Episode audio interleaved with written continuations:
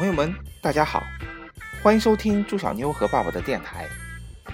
今天呀，我们继续为大家带来《宝葫芦的秘密》第十二回。从此以后，你们当然也可以想到，我各方面的生活都起了变化。以前我每天自习，总得让数学题费去我许多时间。可是现在还不到一秒钟，我刚把书打开，拿起铅笔来慢慢的削，脑筋还没来得及开动呢，桌子上就冒出了一叠纸，上面整整齐齐写着算式和答数。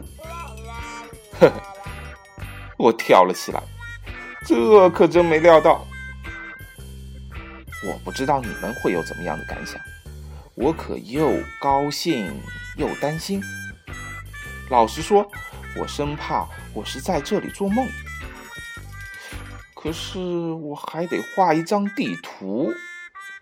我刚这么一打算，就有一幅地图摊在我面前。我自己觉画不了这么好，简直用不着再添一笔，也用不着修改，只要写上我的名字就行。我说：“哈，这可真好！这么着，我每天就可以省下许多时间来了。以前我老是忙忙叨叨，连吃饭都嫌没有功夫。现在就说吃饭吧，那时间也给节省了下来。因为我肚子经常是饱饱的，因为我经常有各种各样的糕饼糖果。”据说全都是按照我的意图办来的。你们知道我这个人并不算馋，不过既然有了这么些东西，干嘛呀要让它摆放着呢？于是我就用不着规规矩矩趴在桌上吃饭了，还一天到晚的老是打着饱嗝。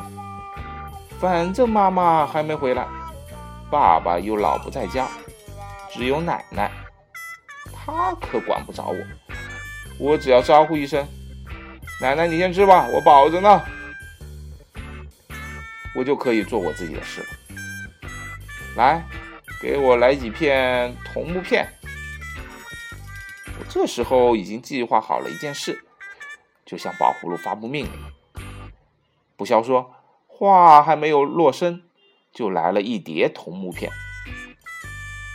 我用铅笔在木片上。打好了图样，拿起锯子来锯，可是刚一动手，锯子还没来得及碰上木片呢，就已经完成了计划。我手里忽然出现了一架完完整整的弹射式飞机模型。我把锯子一扔，轻轻叹了一声：“好快！”不错。我想要制造的正是这个，我把它试了一试，它滑翔的很好。要是弹射出去，也许能飞上两分钟、三分钟呢。不过不知道为什么，这个现成的飞机模型可引不起我很大的兴趣。我让它躺在地下，懒得再捡起它来。我只是问自己，再干点什么呢？我四面瞧瞧，视线落到了桌上那堆粘土。我曾经想拿来塑成一个什么玩意儿，可是我刚把它拿到手里，它马上就变成了一个小孩子的胸像。我哼一声：“嗯，宝葫芦，你简直越来越敏捷了。”我看，宝葫芦背书似的回答了一句。练好本领，为你服务。我挠了挠头皮，站起来，在屋子里走了一圈，吁了一口气。好，那么再找点什么事做做呢？时候还早得很呢。我又东瞧瞧，西瞧瞧，我瞧瞧那许多盆名贵的花草。想要给它们浇点水，那些盆里立刻就水漉漉的了，连枝儿叶都好像淋过雨似的。嘿，你手脚可真快！我一屁股坐在床上。这么着，我这辈子还有什么事可做呢？这么着，我就简直用不着再考虑我的志愿什么的了。我想想，可是将来干什么呢？我我怎么样过日子呢？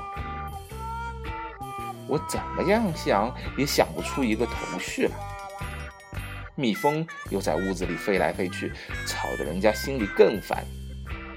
有一只疯子还从一盆花上飞出来，故意要打我耳朵边掠过去。我吃了一惊，把身子一让，讨厌！嗡！接着，外面有什么载重汽车轰轰轰的走过，连窗户都震得锵啷锵啷的。什么地方正在那里播送什么讲话？间或飘过来几个字：“每一秒钟都宝贵，时间。”嗯，还时间呢？我可已经省下了许多许多时间，差不离每一秒的时间都给我节省了下来，几乎可以说我所有的时间都给节省了下来。现在我就有这么多、这么多的时间，多到简直没法把它花掉了。我听着钟摆滴答滴答响，一秒一秒的过去，不知道要怎么着才好。我已经感觉到挺什么的，挺呃挺那个，哎，叫做无聊。我这才亲身体会到。唉，一个人要是时间太多了，那可实在不好办，实在不好办。出去吧，找同学玩去。我刚这么一想，就猛听见王宝，王宝，郑小邓和姚俊忽然就来了，好像打地里冒出来似的。这时候，桌上的宝葫芦一跳就跳回我兜里了。我就赶紧跑出去迎上我的同学们。好了，今天的故事就讲到这里了。我们的宝葫芦的秘密还会继续下去，大家记得收听哦。再见。